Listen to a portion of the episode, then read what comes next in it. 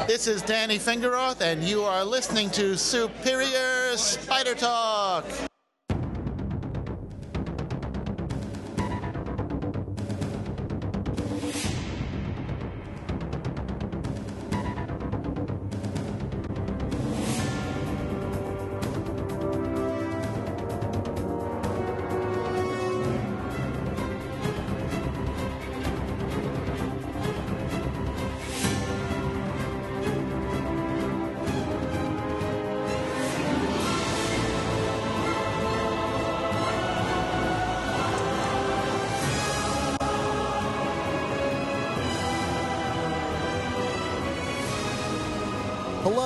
Welcome to the Superior Spider Talk. My name is Dan Gvozden, and I'm the editor of GrindMyReels.com. And I'm Mark Ginocchio, the editor of the Chasing Amazing blog. Thanks for joining us for the 26th episode of the Superior Spider Talk. We hope you enjoy this podcast and that it provides an intelligent conversation between two fans and collectors as we hope to look at the Spider Man comic universe in a bit of a bigger picture. And yes, Dan, for episode 26, we'll be discussing Superior Spider Man number 23, answering some fan, mail, and discussing all the spider news that's fit the print, as well as discussing for our classic issue, Amazing Spider Man number 258, with a very special guest. And Dan, you know, we talked about last episode, number 25 being our Chromium edition, but, you know, number, with the special guest we got for 26, this really feels like a befitting triple sized 90s issue bonanza, don't you think? Yeah, this might be our biggest podcast ever. Ever. Anyway. And it's going to be so big that if you want to skip to a specific section or if you're coming back and listening to it again, just use the chapter selection arrows on your player. Also, if you hear this sound, please check out your iOS device for a link to an article, video, or image to enhance your listening experience. And boy, are there going to be a bunch of them today. Also, be sure to leave us a review on iTunes. The show is free, so really all we ask from you is that you leave us a nice review. and let's get going with Superior Spider Man number 23.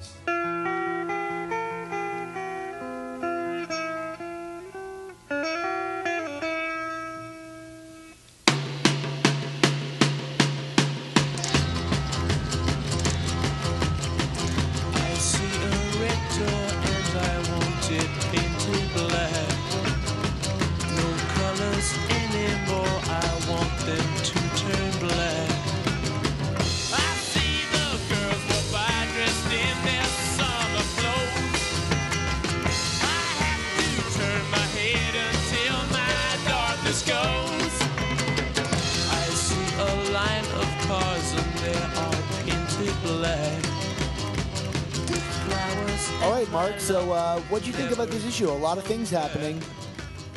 Yeah, you know, it- it- definitely a lot going on in this issue, and and you know, for me, Dan, this kind of uh, evidence both like the best and worst uh, characteristics of kind of what Superior Spider-Man has been about, and and and you know, to a larger issue, kind of you know what Dan Slott does uh, uh, during his tenure on Spider-Man, especially since uh, the big time era, um, which is just that you know I feel that um, story is getting serviced more than character in a lot of these instances. You know, we, we I talked a lot about it in the last episode where you know we- we- we're at point A and Slott needs to get us to point B. Um, but sometimes the way he goes about doing that is a little counterintuitive. And once we're at point B, it's a cool it's a cool plot twist. There's cool things going on, but you know when you stop and think a little bit about it in more depth, you're like, you know what? I, I don't know if I buy that these things would happen with these characters based on what we already know about them.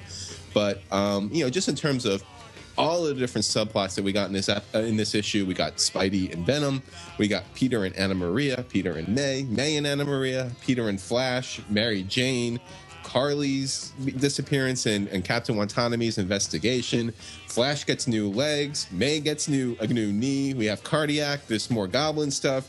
Jameson's turning to Alchemax to do Spider Slayers. We have a Miguel O'Hara appearance, and maybe uh, per uh, who's hanging out with Liz Allan, a hint into who's the Green Goblin, which we'll get to in a little bit. Um, you know, it's it's obviously it's good to have a lot jammed into one issue. You know, Dan Dan Slott has said something on Twitter along the lines of, "Well, you know, if you're paying three ninety nine for a comic, you you should get what you pay for." And and and I agree with that in theory, but like, you know, again, my my biggest concern is is how we how we go about getting all these things. You know, are, are we sacrificing um, some elements of good character characterization and storytelling in order to kind of throw plots into high gear? And we'll we'll, we'll get into some of the specific ideas here.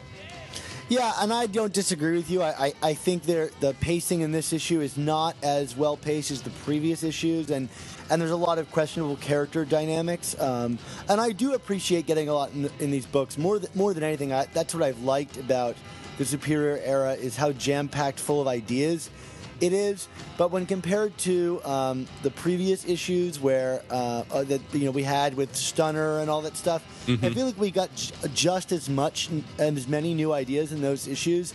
But it like it felt organic to a story rather than like checking in on on things. And and these these are like my low points. Although I still like this stuff better than I think um, some of the like kind of. Uh, I'm going to call them like bottle episodes, the, the like the the raft scenes. Stuff here seems like it counts. It's just it's it doesn't seem like it counts in a real way. Like who are these characters that we're looking at here?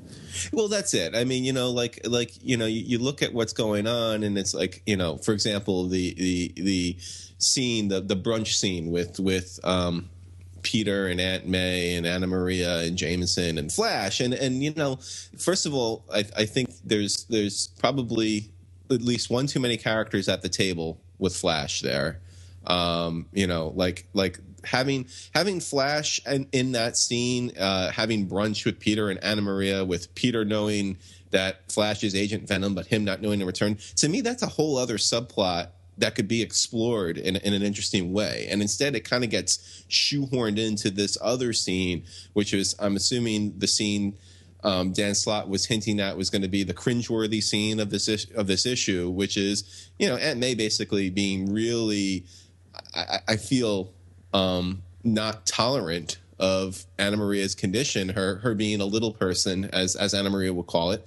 And you know that that kind of struck me as a really out of character moment for Aunt May. I mean, not that she's some kind of um, saint, but um, you know, it, it, the character that we've known for all these years, I don't know if she would have have handled that situation with so little tact that she would even be bringing up children, you know, the, the genetics in children when meeting Peter's girlfriend for the first time. It just, you know, I mean, May is kind of, you know, she'll describe herself as a fuddy duddy in the past, but I, I just don't think that that I, I just didn't buy it. But obviously, there's a larger idea in play that we're probably going to get see in another issue or two, where that friction between all those characters is ne- is needed and necessary for something else to happen, and and that's where I feel that some of these plot points are a little disingenuous to the characters.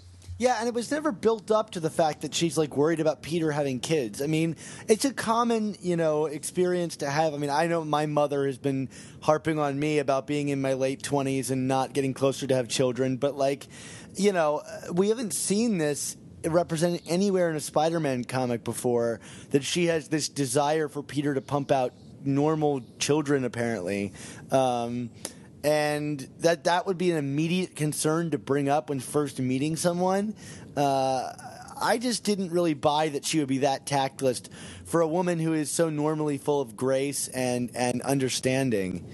Yeah, I mean the fact that the like you know the the panel one of the panels I mean shows like Jameson kind of like smacking his forehead in like disbelief as she's going on and on about this. It like it, it just it just felt like a clash of what we know about these characters. I, I just I don't you know and we kind of saw it in the in the last issue too where Jameson you know when she sees Anna Maria and says oh you know look at the diversity here and Jameson is like the one being politically correct and like I don't know like May May strikes me as someone who's very accepting and very open minded. I mean, you know, when she had the, you know, during the era where you know there she's got the boarding house and you know with the Nathan Lubensky uh, relationship and things like that. I felt that you know those were kind of like the the the, the good characteristics of May on display, um, and this kind of seems to fly in the face of that.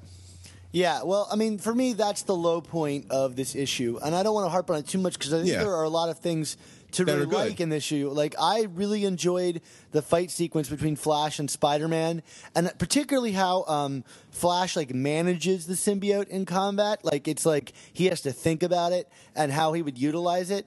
Um, and I thought this is something that was lacking from like the Venom series, like the machinations of like Flash's disability and, and how that relates to the uh, the symbiote. Like, and I particularly like the sequence where Flash raids the medical cabinet. Like, uh, it's something that I that I think is kind of interesting. Uh, like, and it makes me question what exactly is the symbiote? Like, is it how is it ingesting this medicine? Um, I, I, I don't know. It's, I thought it was a fun moment that just to see them as a pair again. Yeah, I mean, I think I think we could safely say that Slott's and, and Christos Gage, obviously, who, who co-scripted this issue, um, their version of Agent Venom is probably my favorite. I mean, you know, going back all the way to that point one issue where where Venom was, you know, Flash's Venom was introduced, and then uh, even like in Spider Island, like I felt like you know the, the, the ideas that you were talking about when when Venom was fighting the Spider Queen, that kind of comes um, to fruition there as well. I mean, in terms of him, you know, kind of working to control it through his disability and everything. I mean, this is this is some smart, fun stuff. Um, for this character, and I, you know, I totally, I totally agree with you. It's like, you know, I, I like reading about this Flash a lot. If we had this Flash in his own series, uh, I'd probably be more interested in that series. Yeah, I agree. I, I, that's why I bought Venom in the first place. Yeah, and, and in addition to the the, the Flash uh, and and Peter stuff, I mean, we got we got some more fun uh, Anna Maria stuff in this issue, right? Uh, the panel with Kissy Kissy and and and and, and Ock's face is possibly one of the funniest moments that I could ever think you know about in like a comic book with Spider-Man. Like it's so weird. I, I love this relationship. Yeah, I mean it's it's it's and it's elevated by the fact that you know by the superior concept. Obviously, the fact that it's it's Doc Ock having this moment. I mean, it kind of kind of harkens back to those moments where you know in the Romita days you'd see Peter daydreaming about Gwen and kind of looking all love struck, and then you have this kind of more twisted version of it in, in Superior. I, I, I really appreciated it. And I think in general, the, the Anna Maria relationship continues to be probably the most well scripted relationship in this series. Yeah, I'm in complete agreement with you there. Um, and then um, now, in addition to that, now now we're getting back into some murkier ground. We have some we have some stuff with Green Goblin and, and Hobgoblin. We're thinking in this issue. What's what, what's going on with the Hobgoblin, Dan? Well, for the past two issues, we've seen that the uh, the spider like minions are very focused on finding the Hobgoblin, and and there's been a couple lines about him taking. Uh, you know his you know whether he wants to take spider minions off of the hunt to find the hobgoblin um, in the city and so there's something particular that he wants about uh, you know taking down the hobgoblin in particular um, and I, I, think it might be because in that issue, several issues ago, we saw the Green Goblin dressed up as the Hobgoblin, and Spidey like monitored it but wasn't able to respond. Do you think that's why he's so fixated on getting to the Hobgoblin? I mean, it could be. I mean, the other thing I was thinking about with this is, I mean, you know, Dan Slott has has a habit of trying to tie up loose ends that we may not even know are still loose, and I, I think it's it's significant the fact that the very first villain um, that that Slott used in, in in the big time arc was Hobgoblin. Granted, the new Hobgoblin, but that was you know at, coming at the expense of who we later learned to be Daniel Kingsley, uh, not Roderick the original. So maybe there's just something to, to that that we're going to find out about because like that wouldn't shock me the way Slott crafts long term stories stories. Yeah, and um, getting back to our discussion last episode where I thought I mentioned that I, I feel like there's three forces in New York. Um, you know, Spider Man doesn't know about the Green Goblin. So I guess for him, the last big guy to take down is Roderick Kingsley in this Hobgoblin costume. Um, and I think that might be part of the Green Goblin's plan is to really just terrorize the town as the Hobgoblin and get Spider Man to take him down for him. Yeah, definitely. Um, and speaking of goblins, now we definitely got some interesting stuff with the Green Goblin here and Carly that might be, I think, really tipping the scales in terms of all our speculation about who this character may be, right? Yeah, yeah. This really seems to point to Norman or Harry, and and I'm still in the Norman camp. Yeah, I mean the fact that he's, you know, the, the I think the most significant reveal was um, you know, obviously Carly in her in her journal and her diary did not reveal that Peter Parker is was Spider Man. Um, just that the fact that it's Doc Ock in the body of Spider Man. Um, and it looked like uh, so Goblin was talking about, but whose whose whose face is it beyond the nest? It's like an itch. It's I think I should know this now. I mean, obviously it was established pre pre Mephisto mind wipe Norman obviously knew, and Harry obviously knew who Spider Man was, and that it was that it was Peter. Um, so, eh, you know, I, I I just don't know anyone else who would have an itch about who Spider Man might be under the mask, right? Yeah, I thought that was a really interesting clue. And you know what? I'll give Carly some credit for not being as dumb as I might have thought she would be for not writing that in her book. Yeah, cue the slide whistle anyway, though. um, but um, yeah, it, it definitely, and and you know, not not for nothing. If if they if if the Goblin doesn't know who Spider Man is, and you know, who knows, maybe Carly, Carly ends up selling him out. Although I don't think she will. Um, you know, it, it kind of takes off the table the idea that I thought that Anna Maria might get get um, offed at some point in this storyline to kind of mirror Gwen Stacy. Um, but I mean, I guess anything is still up for debate. I mean, do you do because I mean, you know, to me, I was thinking, you know, the, the, information would be so personal in that journal that that that's how they would strike. Especially when you see that cover that we talked about in the last podcast, where it's the chessboard and the Anna Maria piece seems to be the last one standing. Yeah, um, you know, I, I agree with you. I, I think that they're going to find out that Peter's behind the mask because I think that's what made the Goblin dynamic so interesting over all these years is that personal connection. And, you know, I have to think that Dan Slott, if he's going to do a six issue Big Goblin story, at some point, that that that uh, status quo has got to be reestablished for it to really mean as much in terms of Goblin stories. So Yeah. I, I'm with you. I think they're going to figure it out. Yeah, and now the the other little thing we talked about uh, that that I thought was interesting with that scene was referring to the black sheep going to take care of the black sheep. Now, in, my review on Chasing Amazing, I, I I I went to the assumption that it was Norman going to take care of Harry. But you know, looking at the mask that he's holding up, the, the coloring is a little vague to me. Um, I, I, I, but it does look like a paler mask, which might indicate the Hobgoblin, which also would kind of key into that solicitation for Superior Twenty Six, where it looks like it's Green Goblin versus Hobgoblin. But um, you know, again, I don't. I, I- I guess for me though is is you know why does why does the Green Green Goblin at this stage give a crap about Roderick Kingsley? Again, that's what I'm thinking. I think he's trying to get Spider-Man to take down Roderick so he can have all the whole city for himself. I mean, even in these issues, you've got you know Crime Master popping up. You know, if you're the Goblin and you're trying to take over all organized crime, that's like the final thing to to, to you know to tip the scale. One other thing that I thought was interesting was that Goblin refers to Menace as "quote unquote" pet, um, which is, I guess, kind of a. I mean, I would say it's not a very kind term, but I guess some people use it as like a uh, term of endears- endearment for like a a loved one, I guess, or like.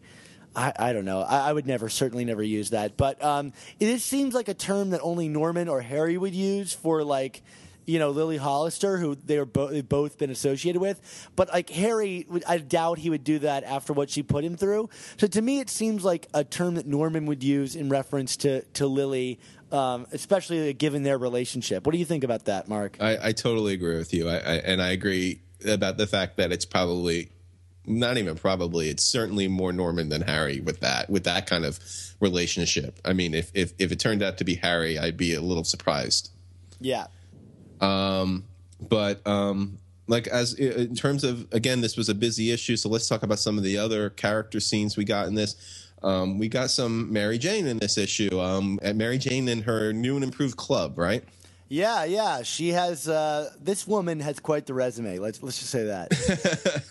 supermodel, runway model, and and and nightclub owner.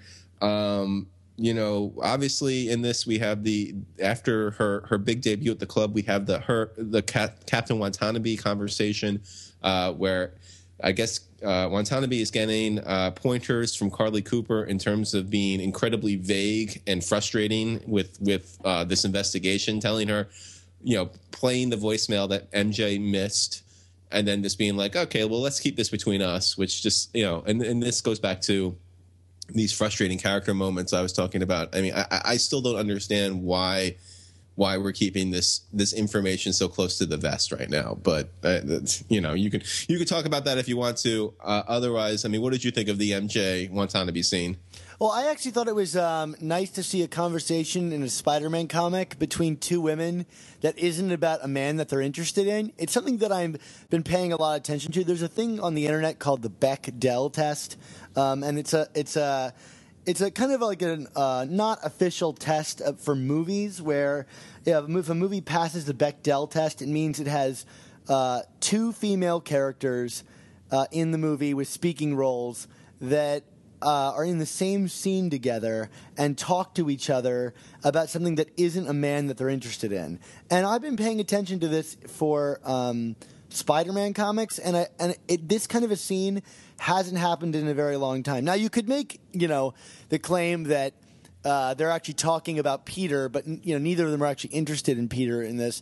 But either way, it's nice to see two women talking in a scene together. Um, you know, a, about something. Um, although at the same time, as much as I'm like, yay, feminism, we have this Ramos depiction of Mary Jane with her giant boobs hanging out. So I wouldn't exactly call this like the best moment for women ever, ever. But you know, it's nice to at least see these characters interacting. Um, you know, in a way that you know allows them to become uh, characters, even if it is kind of frustrating. Yeah, Um, she, yeah. I was gonna say MJ definitely looked a little sexed up in that scene in her in her in her mini dress too. Yeah, one thing I wanted to ask you is, uh, do you think that MJ is going to act on her knowledge that Pete is Spider-Man? You know, like she intentionally doesn't let Wat- Watanabe know that. So, like, do we think that like this is a setup for MJ to get involved in the investigation? I mean, it could be, but again, given the the track record of what we've been seeing from characters in this series, I don't know. I mean, like I I, I feel like you know. Slott and Gage and others who've scripted, I mean, like they, they, it's almost like they go out of their way to to set something up where you know a character can obviously act on the knowledge they have, and then they choose not to. Which actually, when you think about it, it, is kind of an interesting take on the whole power and responsibility, not only as as it applies to Spider-Man, but to everybody in this universe. I mean, you know, like you know, characters characters have information and they can make a difference, and they're choosing not to do it. Uh, Mark, the another character I wanted to talk to you about was uh, Jameson. We have a brief scene with him here where he uh, decides that he wants to utilize the Spider Slayer designs to uh, update his Spider Patrol. Um, what did you think about this sequence? Yeah, I mean, okay. So I was a little critical about this in my write up on on Chasing Amazing, and and you know, it's one of those things. The further I've gotten away from it, I think. I, I still remain cynical about it, but maybe cynical for different reasons. I mean, I was talking about why would Jameson be deploying the Slayers? I mean, considering the history with him and Smythe, and and them being you know originally being Smythe's model, and the fact that you know Alistair Smythe is you know killed killed his wife Marla, and you know, I, I, I know that that's kind of it, it, Jameson is still Jameson and he's crazy. I guess for me, I think for me, my biggest issue was why are we going down this well again? I mean, like to me, it just doesn't show any any character growth with Jameson. That like, you know, his his it just seems like his his response to dealing with Spider Slayer is to Spider Man is always the Spider Slayers, the Spider Slayers, the Spider Slayers. And even if if he can get Alchemax to come out with a new and improved design that does you know working for the force of good, it still feels like a hackneyed um, plot line that we've just we've literally visited dozens of times in the history of Spider-Man comics, and I'm just kind of tired of Spider Slayers. You? I'm not going to argue with you about the uh, the overuse of Spider Slayers, but I did like the idea that he's re- trying to repurpose Smythe's legacy to be one what he considers a good one, like that, like some good can come out of all this horribleness that. Uh, that was done, and also, if there's one thing we know about Jameson is that he's a man of like vengeance.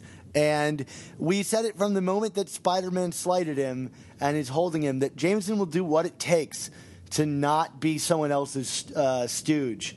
And uh, if this, you know, he already has his, his um, Spider Squad. I didn't think it was too big of a leap for him to want to like upgrade them um, using Smythe's uh, legacy. Um, but I, I do I do see what you're saying. Um, but I guess for me, it's like Spider Slayers, they're just going to be there. It's Spider Man, it's a part of his legacy. I don't mind it coming back. Would I like to see something new? maybe, but this seems like a natural progression of this to me, um, and I like that they're keeping it like within what we're the elements we're already working on, rather than bringing in new things. You know, that's. I mean, it's it's that's a totally fair analysis. It's it's. I mean, maybe it's just me kind of picking on things a little bit here. Um, one of the other interesting things um, in this scene with Alchemax is, and and we can thank um, the, some one of the reviewers at the Spider-Man Crawl Space site for kind of bringing this at least to my attention. I don't know if you picked up on this, Dan. Um, there's there's this person that keeps um, always being pointed out by name when with with Liz Allan and and uh, Tiberius Stone. This uh, Banks um, Mason Banks, I believe is the, is his first name. Yeah, and I always thought it was odd. I thought it was odd that they used his full name in the first uh, issue that he appeared in when Liz Allan came back. It seemed like an odd thing, but I, I hadn't really thought much more about it until I saw this article. Yeah, I mean, and what what the article discusses is if you look at the color of his suit, um, it actually is the same color suit that we see in. Um, I think it was one of the Hobgoblin issues where um, the Goblin is getting into his Goblin attire or getting out of. Maybe it's when he was getting out of the Hobgoblin attire. He's getting, in, he's getting into it. He's going into his lair. Okay, and it's it's the same exact uh, color scheme for the suit, right? And it's like, why are we why are we focusing on on on naming this tertiary character? And and you know maybe it's even a nod to Roderick Kingsley and Daniel, Daniel Kingsley in terms of you know kind of having this character have an identity outside of you know of um, being the Green Goblin and outside of being Norman Osborn for obvious reasons. But it, it's it, it, would it would it to indicate that that perhaps this character is Norman Osborn in disguise, right?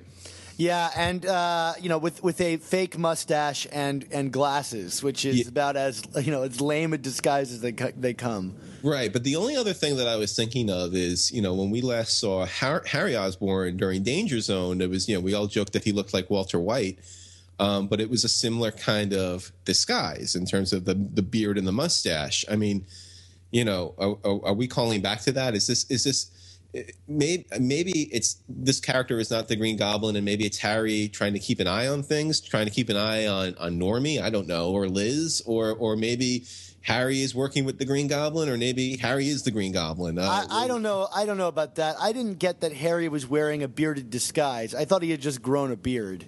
Well, I'm just saying we we we- we're we're dealing with we're dealing with someone trying to hide their identity, and we've established that Harry is someone trying to hide his identity, right? Well, I think the worst the the worst place for Norman Osborn as the Green Goblin, or for for Spider Man at least, and maybe the best place for Norman would to be would be positioned amongst his. Uh, you know, a, a large company with great access to now Spider Slayer robots. Um, like that seems to me like a setup of another great reveal that now Norman has an army of Spider Slayer robots, and and also like after the whole events of you know him being incarcerated, he can't really come out and be a front man at Osborn Industries anymore, an industry you know a company that has been probably just put right through the gutter, you know, um, after he, you know, did all those things with the Avengers that he did. Um, uh, after he, you know, was was put in charge of of Shield. Um, so he can't really come forward as Norman Osborn. So what better way to do it than to do it through, uh, you know, Liz, who he can kind of subtly manipulate from behind and run his own company again. Yeah. Well, either way, I think this is a pretty a pretty fascinating break in the case. Would you say? I think so. So uh, hats off to them. Um, which brings up new questions about, and I don't know why we haven't been talking about this a bit more, but who is the man in the wife beater that, that was down in his lair as well? We did not see that person's face either, I believe. Could this be Vin Gonzales again? I don't know. I don't know. But it all seems to be that there's this web of people that we're going to have giant reveals on. So um, I am. Yeah. I am now really anticipating this because this seems like a great crack in the case. Yeah, and and, and again, I, I still think I've been saying this all along that if it's if it's Norman Osborn, it should be Norman Osborn. It, it, it, it would add to the epicness that this story seems to be wanting to sell itself as. I, I, I don't think you can have a story like you know the superior Spider-Man versus you know the Green Goblin and not have it be Norman or Harry and specifically Norman. I think this is going to. I think this is a good decision if this is where it's going. Right. Abs- absolutely. Um, I guess in terms of, of character moments and plot things, uh, the, the the last thing I think we should probably hit upon is um, the the final scene of this comic, which was um, Spidey, uh, well, Peter manipulating Flash into getting this this surgery, and then removing the symbiote, and then having Superior Spider-Man show up randomly, and then Helter Skelter. Now we have Superior Venom. What were your thoughts on how this scene was done, Dan? Well, it seemed really rushed to me. Like, I don't know that I find a lot of the actions in it to be particularly out of character. Like, I do think that Flash would elect to get new legs. And, you know, I think it's clever how it's all handled. But I think the, the page number, you know, amount for this, you know, I, I it's like, hey, Flash, I just so happened to, like, come up with this thing that can cure you. Like, okay. When did he have time to do that? When did he have time to build this containment unit? Like, when did he have time to do any of this stuff? And it's like, well, Flash, I can actually get this thing up this afternoon. And he's like, okay. And the next thing you know, he's just strapped to the table.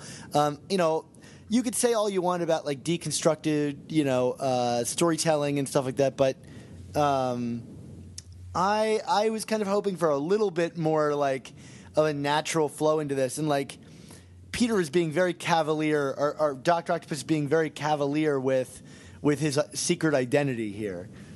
Yeah, I, absolutely. And, and, and like I said, I think I don't think that the, the the cavalierness was taken into account. This is part of where I'm saying, you know, it's it's it's um it's not so much that there is um out of character moments, but I feel like this is another example of story over character and that you know, rather than letting these moments properly maturate, we just kind of had to have characters in certain places to make things happen because obviously the end game is we need to get Spider-Man and the symbiote together. So rather than letting things happen more organically and, and, and you know having more of a build, I mean, like I mean, this whole thing could have been its own issue, don't you think? Yeah, absolutely. And you know, maybe they're just trying to get it in for time, but like that's the thing. Like I, I agree with you, but I do think that like the actual machinations of what occurs make sense. Like I get Yeah, it makes yeah. sense. It just it just it just needed more time to build. I mean, you know, Yeah. it's kind of I mean, it goes back to the ending of Amazing Spider-Man 700 last year, which is, you know, I think the big criticism a lot of people had was, you know, it was this epic flowing art uh, uh, comic book, and then we get to the end, and it's just like, oh, okay, uh, I'm going to honor your legacy, Peter, and it just kind of like felt like a really rushed character beat. Um, not that it was out of character or that it was implausible, but like we, it's it's it's this habit of like we, we we need stuff to happen, and we need it to happen now because we can't tell you why, but we it has to happen in this issue this way, and that's and it, it, that's just frustrating sometimes because it's like, you know, again, it goes back to the whole thing. Well, yeah, you want to get what you pay for, but you know, for me, I, I, I would have been more than willing to pay another three ninety nine to get a little bit more of of a development of that plot line. But at the same time, you and I also need to take into account that we are the odd fan.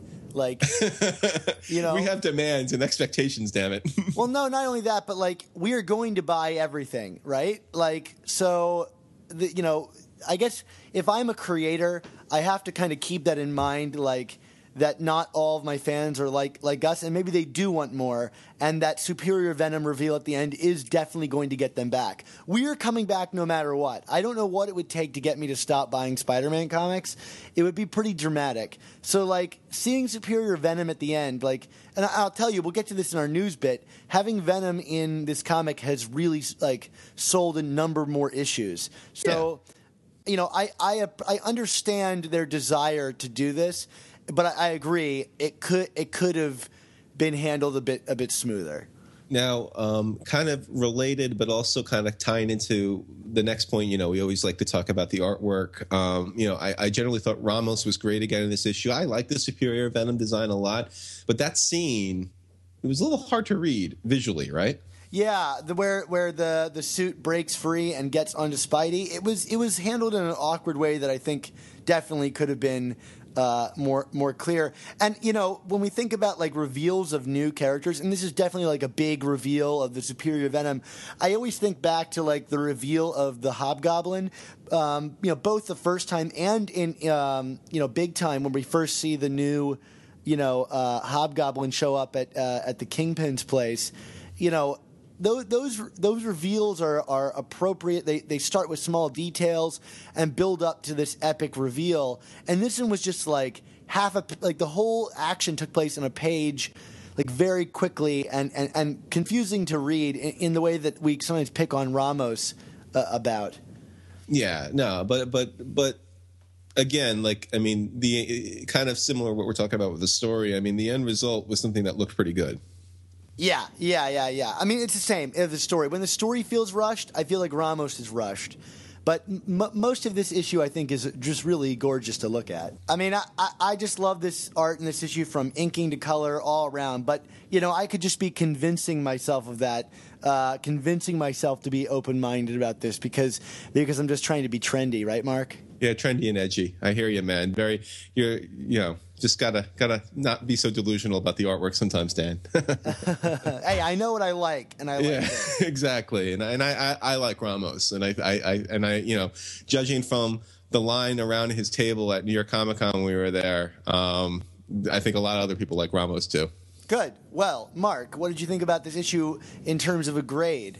Well, I'm about to give one of my lower grades of the year. Uh, I'm giving this issue a C. Um, and and you know I kind of give it a C with the caveat that I'm still really invested in this series and this story, and I think you know there were a lot of good stuff here, but like the scene with May and some of the stuff at the end with Ven- with with with um, Agent Venom and Flash, it, it- it's like you know I just I, I I wanted I wanted the transitions to be crisper. I wanted I wanted more development. I I, I just felt things got too rushed and clunky and sloppy at the end here. Yeah, and I think you know I was going to give this a B minus, but talking to you, I think I'm going to give it like a C plus. I still like all of the things that are going on in this book. I am loving the plot, but yeah, Yes. this one felt a little like rough around the edges to me. And a C is an average. You know, C plus is slightly you know a good average issue, and. Uh, and you know, I'm, I'm so excited to see what's going on with the Superior Venom, especially since I know we're going to get an appearance of a grizzly bear. Um, so uh, I'm anticipating the next one, and you know what? If it was a little bumpy to get there, that's okay with me. But I, I want it to really nail it in these next two issues. No, I totally agree with you. So so why don't we go to some Spider Mail, Dan? Sounds good to me.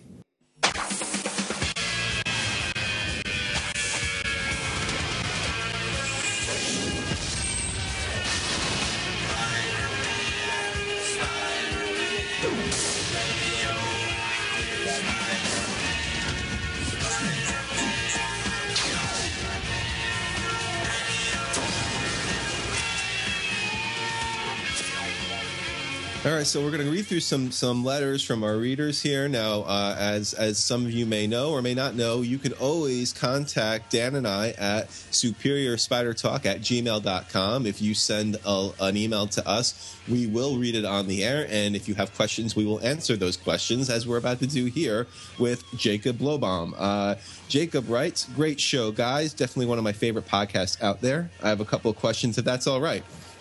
Of course it is. We just said it was, right, Dan? Yes, of Uh, course. number one, who are your guys' favorite Spider Man villains? And number two, when you guys are done with your amazing collections, are you going to try and get any other full runs? Well, let- let's start with villains. Um, Dan, I'm assuming he's probably talking more along the lines of um, not who we think are the top villains, but who we personally like, right?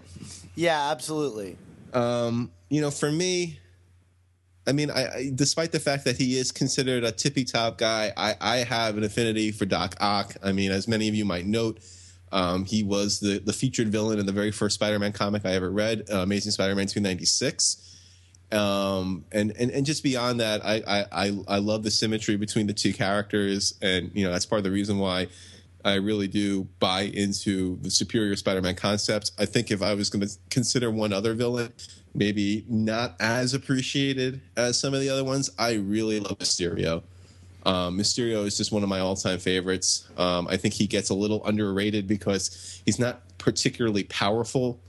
Um, but I mean, the, the, the stuff that he does visually to mess with um, Spider-Man's mind and head. I mean, I think. I mean, I go back to one of my favorite um, Romita Stan Lee stories, which was um, Mysterio convincing Spider-Man that he made him miniature size and like this little fun house. I mean, it's kind of I guess a precursor to the arcade character, um, but um, I just thought that was just a phenomenal story and and and like the power that Mysterio had to just you know mess with Spidey like that has always made him one of my favorites. Yeah, for me, it's tough to choose because I think it really depends on who's writing these characters and also who's drawing them. You know, as a child, you know, reading Mark Bagley's Venom, like that was my favorite villain because it was so cool to look at. Um, and I love the Venom stories. But I think if I were to choose one, it would have to be Green Goblin just because of how personal their relationship is. I don't think he has that kind of, and maybe now with Doc Ock, but I, I, I didn't think he ever had that personal of a relationship with his villains as he does with the Green Goblin. And so that will always be for me like any Goblin story has me on pins and needles because I know anything can happen between their relationship with each other. Um, but if I were to choose like you know personal favorites, like I love reading a well written Venom book back when he was really well written. Um, and in terms of like uh, lesser characters, I love the Rhino stories we got from Joe Kelly during the Gauntlet. Um, I thought were amazing and, and really changed the way I thought about that character. Um, and in terms of like B really or C list villains that I always get a real kick out of reading, I, I love Mysterio. First off, uh, I agree with you on that. But uh, the Looter is one I've always loved reading, just because of how self aware the comic is about how much of a loser he is.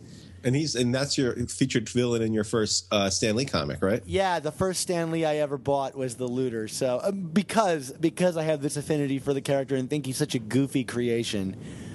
Um, I, I would say right now, if we're going to go even deeper on the list, um, in terms of current characterizations, I, I'm really digging the Lady Beetle character in Superior Foes of Spider-Man, and and the latest reveal there, I think, makes her even more interesting. Yeah. Um, but um, but I mean, obviously, you know, we're not talking. She can't be elevated to an all-time great just yet. Let's let's see what let's see what happens in that series next. One of the Um, ones I think we're forgetting too. I love the Kingpin. Oh, absolutely. And and if you if you read Daredevil, Kingpin is even greater. You know. Yeah, uh, Ultimate Kingpin might be one of my favorite villains of, of all time, just because of their relationship between he and Spidey. Spidey's always making fun of him in ways that I find really, really enjoyable. Probably too enjoyable. Yeah, Um, and I but- think because I think because it was Bendis on Ultimate that it, it kind of that Kingpin was a little more of a mix of what we got from uh, Spider-Man Kingpin and, and Daredevil Kingpin, which makes him even richer, in my opinion. Yeah, yeah. I mean, the ultimate villains are probably my favorite grouping of, of people because there's so much. They've had that 2020 hindsight where they can be fleshed out and, Right. and more, have a more re- strong relationship with uh, Spider-Man. But that's a whole other discussion for a whole other time. I will say that Spider-Man sliding down Kingpin's town, uh, you know, tower or whatever in in, that in one of those early Ultimate arcs might be one of the greatest and funniest things I've ever seen in a comic book. Yeah, I agree. I always go back to that. Yeah. Um, now, as the second part of their question, in terms of our collections, you know, I actually get asked this a bunch, so I, I kind of have my canned answer, which is that, well, first of all, because I don't count the annuals, that will actually be the first thing I do once the, the I, I get the, the serial continuity of Amazing Spider-Man finished. Um, will be the annual issues, and I, I already have more than half of them, so it's not like it's a total um, endeavor.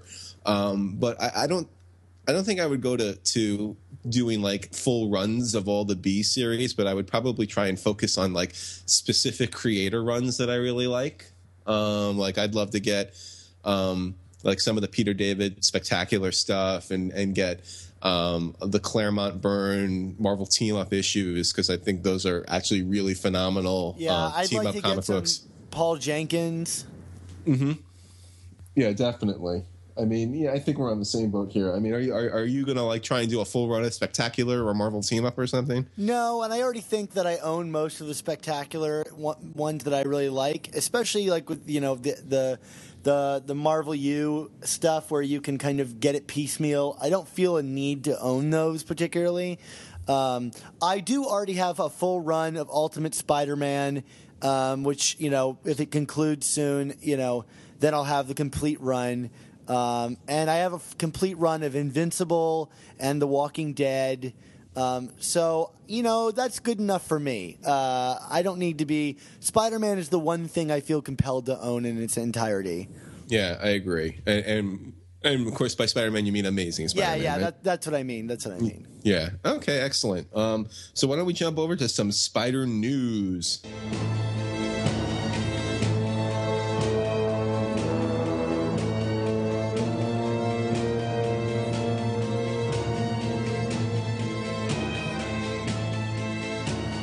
Mark, there was a lot of news going on since our last uh, episode, and uh, we got solicitations for March. Uh, anything that you thought was interesting in those solicits? Uh, well, how about a lot of things, Dan? Um, I mean, okay, so uh, the, the the big thing, of course, is um, for Superior Thirty. You know, the, the it is being sold as or marketed as. You know, we've been building to this since Dying Wish, and this seems to be, if if I'm doing my math right, it's the um, the penultimate issue of the Goblin Nation arc. Um, so, I mean, you're you feel free to speculate away, but I, I have a feeling that the the resolution of the death of Peter Parker is going to be um, hit upon in this issue, don't you think, Dan? I think so, and that cover is pretty intriguing with that bloodied mask. Yeah, it's pretty pretty awesome, and and and this is you know when I talk about you know when, when we kind of bash on I, I shouldn't say bash, um, when we kind of pick on Dan Slott a little bit in terms of plotting. I mean, but these are the stories that seem to be coming down the pipeline that still have me on the edge of my seat on this series, and and and and I think um, you know Dan has proven in the past that he he does epic well. Um, you know, like Spider Island and and no one- no one dies. I mean, there's those those issues had such an epic feel to them. Um, So But- long as it's not ends of the earth. yeah, that was that was the one big letdown, man. Um, but we'll we'll we'll we'll forget about that. That started out promising too. But anyway, um, I guess the other interesting thing was we have an annual already. Yeah, and that, to me, that's the biggest sign that this is all coming to an end. They're trying to get one more book in that they can sell before the whole Superior thing ends. So we're getting Superior Spider Man annual number two in March, only like four months after the previous annual. So maybe they're now quarterly books. Who knows? Uh, I don't think so. I mean, you know, the other issue is, you know, we we had kind of speculated a little bit that it felt like um, the story in the first annual kind of felt I don't want to say out of continuity, but kind of it, it kind of felt like its place was in the earlier um, act of Superior Spider-Man, but because of you know the fact that the series was still new, and they probably felt it was premature to pump out an annual. But I mean, I wonder if you know the amount of time that has passed between annual one and annual two actually reflected what the normal time would be between those two issues being published, right? yeah, that makes a lot of sense to me. I hadn't thought about that. Um, and then the uh, a couple other little things in the in the larger Spider Verse, we have uh, a Superior Spider-Man team up. Um, that it looks like it's going to be almost like a flashback, kind of like an Untold Tales of Spider-Man, the Kurt Busiek series, uh, where we're going to be recalling um, Doc Ock and Green Goblin getting together in in in the I guess the early days, right? Yeah, I mean, uh, what's interesting about this is, I think, also speaking about the ending of Superior Spider-Man, um, is that like you know we're concluding this Sinister Six arc right now in Superior Team Up, and then we have a Daredevil Punisher re team up again, and I wonder if they feel like time is running out, they can't initiate a new um, arc, so they might as well just look back as they en- finish up that series. So I wonder if that's their way of like not setting something up because they have to bring it to a close. Yeah, I mean, it would also make sense that you know, in terms of um, the way they've been kind of pumping out issues of Team Up too. I mean, it's like it, it felt like we were getting one of those a month, and then for the last three or four months, we've been getting two a month, um, which is almost to me has almost been a little excessive. I don't know if I need that series twice a month, um, but um, you know, they're obviously trying to kind of build up the inventory of issues for the inevitable. Marvel Now reboot, Marvel Now Part Three, or whatever, whatever they're going to call it. We'll get. Well, I'm sure we'll get a one word teaser um, that uh, you know it'll be like team or um, up. um, but uh, uh, it, it, it definitely looks like, like you said, they're just trying to tie up some loose ends and, and, and pump out content that's concurrent with um, Superior, but without getting into a new long term arc. Um, and then just from a sheer, um, I guess, procedural standpoint, it looks like they're bumping up Superior Foes by a buck, which is, I mean, I, I'm assuming that's going to come with the digital copy, which, you know, for the sake of my reviews and me sticking in uh, images in my reviews, that does help me, so I don't have to scan images from a comic book like it's like the you know the olden days. Um, I, I uh, always appreciate the digital copies because then I can take it around with me and reread it. I, I'm more likely to reread the issues, you know, if I have a digital copy. So, uh, you know, uh, you know, some people see that as a loss. Uh, to me, that's a total gain. Right, but I mean, if they're bumping it a buck and we don't get a digital copy, there's going to be hell to pay, right? Yeah, yeah, yeah. Oh, I mean, what do you think? Is this a sign that this book is uh, is selling well? I haven't really looked at the numbers. I have to. I have to think so. I mean, it's it seems to be like I, I kind of felt like in the last i- the the the not the most recent issue that came out um, in December, but the November issue was kind of like critically like the the landmark issue. Like I felt like a lot of um, the, the the fact that the plot started going to go into action in terms of you know Boomerang going after the head of Silvermane, which is actually now the portrait of Doctor Doom's faceless face or maskless face, um, really kind of brought this series to the front and center. And for me, like I, the last two issues have blown me away in terms of the, both the humor and um, just the story. The fact that everything seems to be kind of working in concert with each other right now. Um, so I, I, I'm assuming if it's not selling well, maybe it's just picking up steam critically in kind of that Hawkeye Daredevil way that that those two series have been lately, and that they're trying to kind of make that push. Yeah, it's one of my favorite books on the market. So I, I'm I will be buying it no matter the price. You know, Yeah. this this thing. You get a lot of bang for your buck, like we were discussing earlier, but like it's hysterical. I I, I cannot get over this. Uh, seeing like the last issue where his like dream baby's head was on fire. Um, that might have been the funniest detail I've I've ever seen. I don't know. Having Doom say "Draw me like one of your French women" was pretty awesome too. Doom in his boxers hung over. Oh, um, anyway, um, in in, in non comic but Spider Man news, we got some interesting stuff from the cinema world, right? Yeah, man, the Amazing Spider-Man 2 trailer dropped. Actually, that and an international trailer. Yeah, and and I gotta say, I, I'm glad you brought the international trailer to my attention, Dan, because you know the the first trailer. Um, my initial thought was, while it really looked awesome, I was a little concerned um, that the tone of the of the movie was gonna kind of. I, I was not a huge fan of the tone of the first movie of the reboot. I felt that even though they they made an effort to be a little funnier, I still felt it was like a little too somber of a, of a, of of a story for me. I mean, like you know there's a tragedy to Spider-Man, but I feel that you do need to give levity to these stories, as as we'll hear about in our guest segment in a little bit. Um, and, but the international trailer definitely seems to play up the comedy elements a bit more, right? Yeah, and and just the char- the Peter Parker character stuff. But man, do we have some cool reveals in this? I mean, not only are we getting Rhino, Electro, and Green Goblin, there's even hints at Doc Ock and the Vulture and the Sinister Six. It is going to be a packed uh, movie going experience. I think that the action looks fantastic too. Yeah, Electro looks phenomenal, and obviously those little teasers we're getting seem to be tying into the other movie connected news, which is that we're going to actually get a Sinister Six and a Venom movie.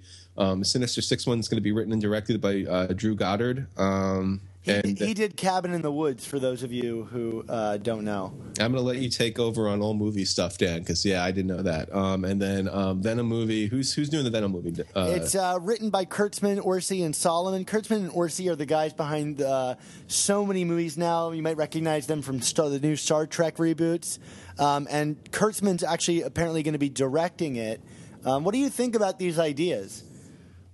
I mean, Sony is clearly trying to milk every last cent out of the Spider-Man franchise. That's for certain. And they also kind of seem to be, I think, fl- throwing it in the face of Marvel a little bit in their studio, since you know Marvel Studios is obviously not allowed to use any of the Spider-Man properties. Um, I think I'm more interested by a Sinister Six movie than a Venom movie. Oh, that's funny. think- I'm the exact opposite. I mean, for me, like I feel like the Sinister Six movie will be a good way to to introduce the concept in a way that will let it properly develop. I mean, I know it's a movie all about villains, but um, you know, I, it, rather than spend two hours on exposition in Spider-Man Three, let's let's do its own movie. You know what I mean? I I kind of I kind of dig that. Um, in terms of Venom, I mean, is Hollywood going to get Venom right? They didn't the first time. Yeah, it's true, but I kind of like the idea. I think Venom's a more complicated character. Like he he can operate with shades of heroism while fighting off this demon. I think that's possible for them to pull off. The Sinister Six one is actually going to be a film that takes place after Spider-Man three, or it's going to be released after Spider-Man three. Right. Um, and it's it's said to uh, they do not have a contract with Andrew Garfield, who says that it has nothing to do with him, and we'll see if that bears fruit. Um, but if it's got no Spider-Man in it, and it's just about these villains.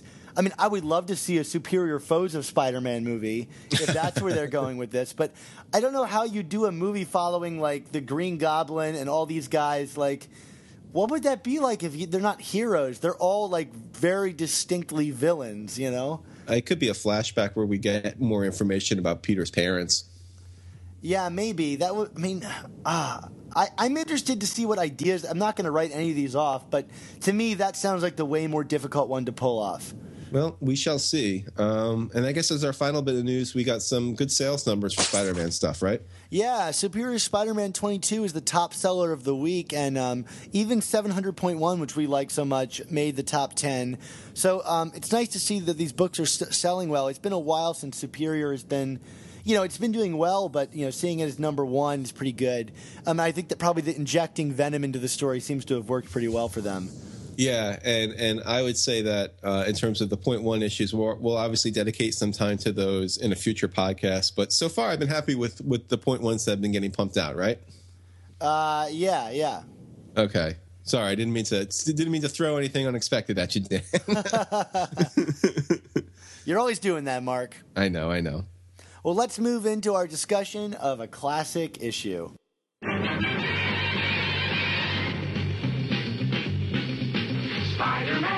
Spider-Man, does whatever a spider can. Spins a web any size, catches thieves just like flies. Look out, here comes the Spider-Man. Is he strong? Well, now we're going to get into discussing our classic comic of the week, and this time we're going to be talking about the Amazing Spider-Man number 258. And uh, Mark and I are joined today by a special guest. So uh, why don't you say hello and introduce yourself? Hello. Uh, my name's Ron Frenz, and uh, I am joining you here at the Coffee Bean today to uh, to talk about an issue that I actually worked on many, many, many years ago. Yeah, for those of you who don't know, uh, we had Ron on the show a number of episodes ago, and Ron was the, uh, I think it's the ninth artist on Amazing Spider Man, and uh, this is uh, one of your early issues on the book, right uh, there, Ron? Yeah, actually, we, we did 251 and 252 as uh, as fill-ins. and there was a break with Rick Leonardi for 253 and 254 that he did with Tom DeFalco. I came on as regular artist on 255, and so this being 258, this was only about three issues into our run. Yes. So, Mark, why are we talking about 258 today in uh, in accordance with our previous issue? Well, uh, besides the fact that we were able to get the artist himself on to talk about it, um, well, no. Beyond that, I mean, obviously, you know, we, in in Superior Spider-Man uh, number twenty three, uh, the the issue that we reviewed earlier on this podcast, um, we had um, the Superior Spider-Man become bonded with the symbiote for the first time, creating the Superior Venom because everything is superior this in in in this world now. Um, and I, you know, I thought that this would be a good issue to touch back on because this is this is basically I kind of feel like this is the true origin of the symbiote. This issue, this is where we find out. You know what the symbiote actually is. That it is a symbiote. It's not just some really cool alien black costume that Peter picked up in a in a in a miniseries uh, in the '80s, and um, and, and beyond that, you know, we, we we learn about the whole the fire, the sonic blast. I mean, all these different things. And plus, I, for, for me, I, I actually really lo- really love this issue. I think it's a really cool issue. It's got some of the some of the funnier scenes that I've seen in a Spider-Man comic in it. So you know, why not talk about it, right, Dan? Yeah, so let's start talking about uh, the first thing that we see in the issue, which is that iconic cover, which uh, Ron, you and I had talked about before, um, and and how uh, I don't know if you've seen it yet, but this this cover was animated and uh, utilized in the intro uh, sequence to the '90s cartoon. I, I do remember that. I, I know they did the Black Costume Saga. Uh, a, a version of it uh, in the Fox cartoon.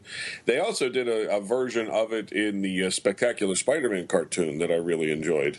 Um, but yeah, I have seen both. Um, I believe Pete was in his pajamas in the uh, in the sequence on the Fox cartoon, which would have made for an interesting cover. But uh, but yeah, it has become relatively iconic if you're going to tell some version of uh, of the black costume story. Yeah.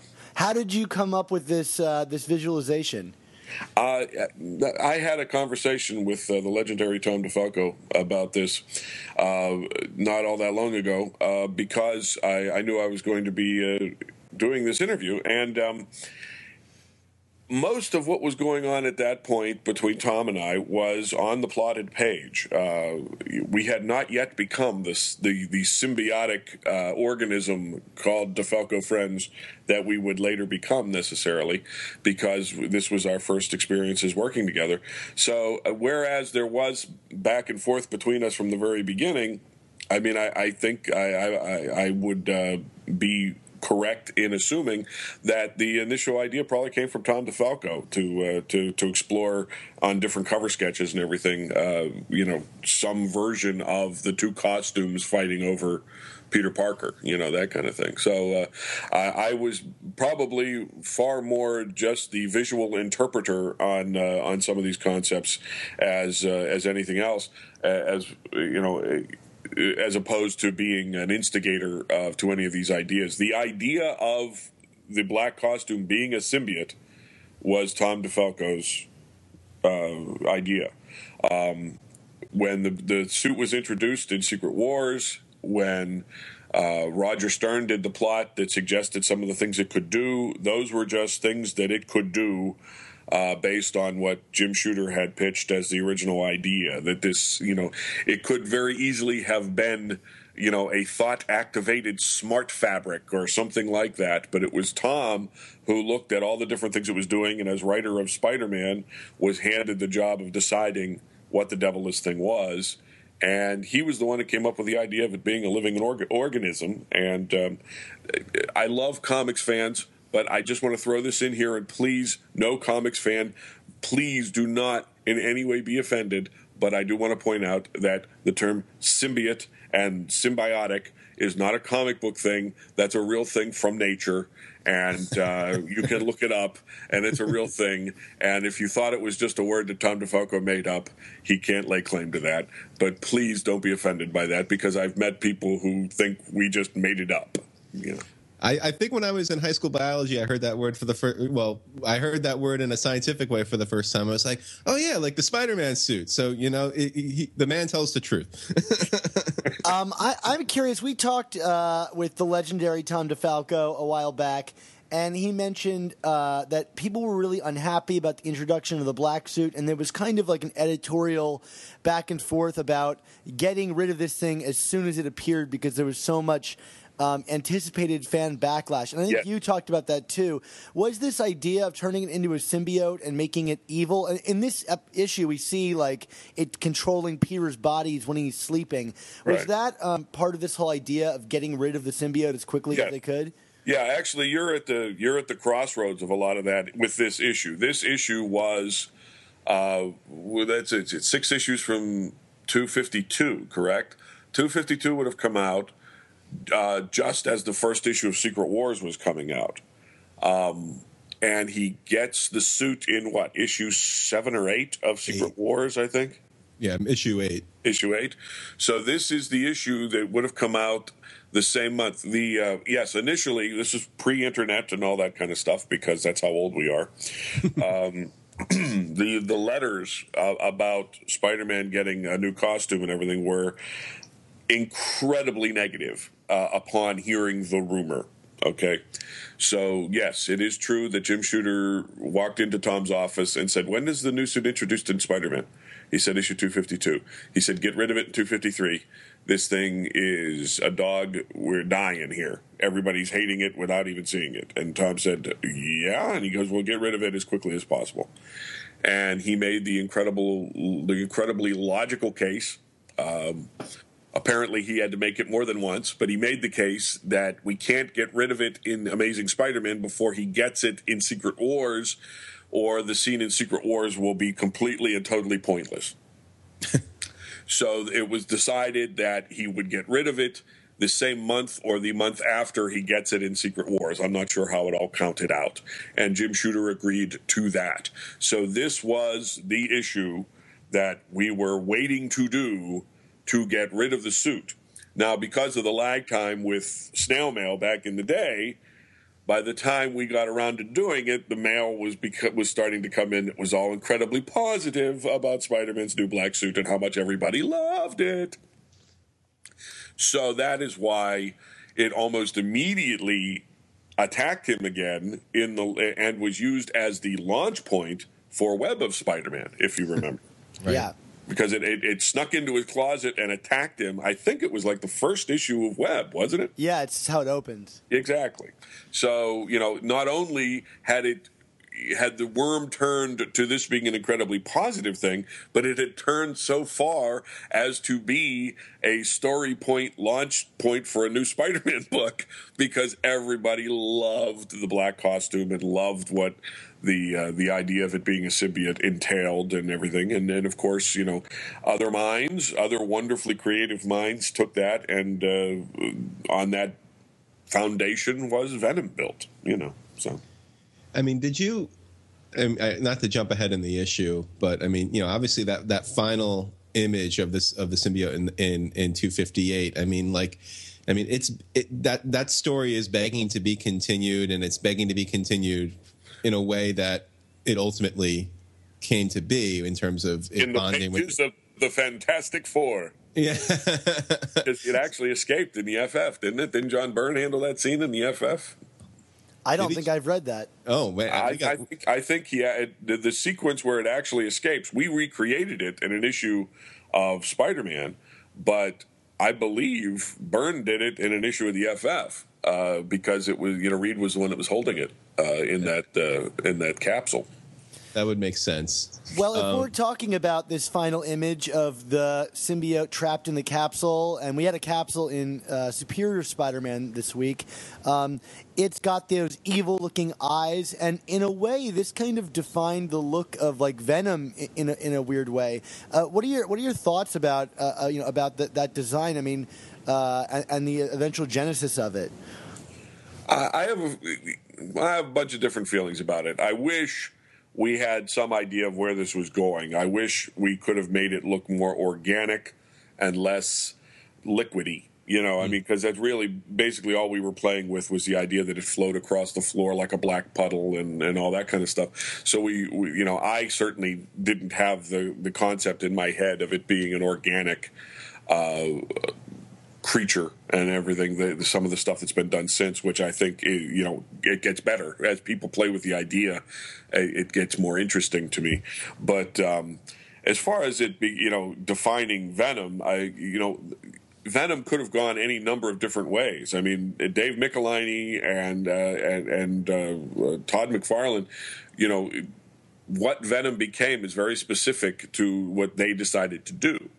I mean, Dave Michelinie came up with the, the concept and the idea that uh, you know that it, it wouldn't activate Pete's. Uh, well, had it already been established that it did, it wouldn't activate Pete's spider sense? It might have been, I guess, yeah, because it attacked him in the uh, in the closet and all that kind of stuff. But the idea of somebody else taking the suit, I you know, I wouldn't necessarily have made it a giant uh, you know, a much taller, more muscular person, and and the thing with the smiling, the leering, smiling face, and everything is always all very specific to the creative people that did it. You know, 'Cause I can't say I would have gone the same way. So that's all part of, you know, their contribution and their their very specific creation of that venom you know because I, I can't say i would have done it in any of the same ways. So i mean they deserve all the credit in the world. And and even if you look back at the original stuff which i did when we did um, when we did the venom symbiote in spider girl i went back and looked at all the original todd mcfarlane stuff.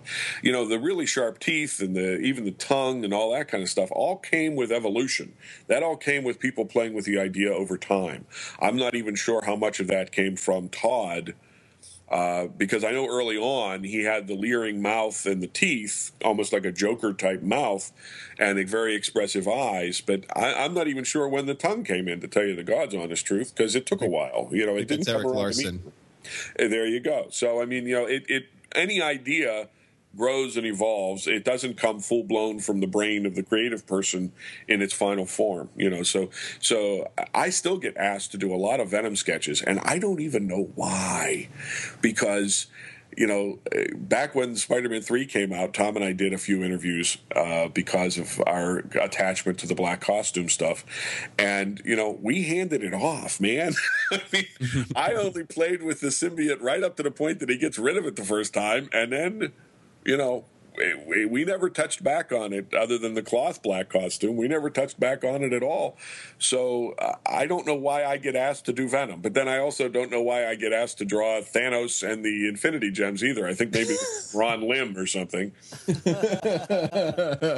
I get a lot of commission requests and I get a lot of people at conventions asking me to do Thanos and the Infinity Gauntlet, and I'm like, wait a minute, do you think I'm Ron Lim? Because I'm not Ron Lim. I I, I do it anyway, but it, it's it, it just baffles me sometimes because I really I don't see myself as having much of a connection to Venom proper. But I mean, I'll draw a black costume Spider-Man until I'm blue in the face, and I'm also very connected to the Hobgoblin stuff. But I understand that because we did a lot of the Hobgoblin material.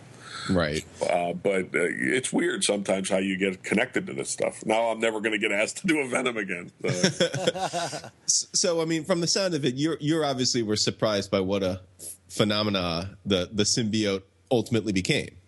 yeah, well, we were just we were reading the fans. I mean, we I thought the costume was uh, the black costume was terrific looking. I thought it was a cool design, uh, especially after Rick Leonardi got done, you know, putting the extra break in the legs and everything. And I thought the two issues he did were just incredibly nice. I, I thought he handled it incredibly well, and I became, uh, you know, a big fan of the look of the suit after uh, after I saw what Rick Leonardi did with it. So I never minded it. I. I thought it was a cool looking suit. I, I guess maybe I never had a sense that Superman that, that Spider Man's costume was going to be gone forever. I mean, you know, if you read comics long enough, you, even then, because a lot of people forget that this was uh, pre cynical sales ploy, if you know what I'm saying. You know, I mean, this was something where you know Jim Shooter genuinely wanted the Secret Wars to be an event.